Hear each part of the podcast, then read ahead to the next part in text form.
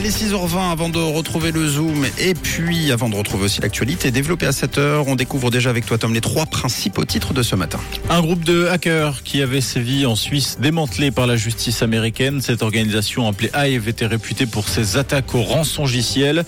Les hackers auraient fait au moins 1500 victimes dans 8 ans de pays et auraient collecté plus de 100 millions de dollars de rançon. En Suisse, Émile Frey et Mediamarkt faisaient partie des entreprises visées. Un agriculteur fribourgeois devant le tribunal pénal de la Gruyère jusqu'à mercredi. L'homme âgé de 33 ans est accusé d'avoir assassiné deux hommes en mars 2020 pour une histoire de vente de tracteurs.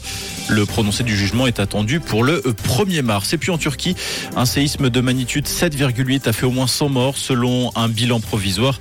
La secousse a frappé le sud du pays cette nuit. Les secours sont à pied d'œuvre pour dégager les décombres des nombreux immeubles qui se sont effondrés. Et on vous donne rendez-vous dès 7h pour tous les titres développés.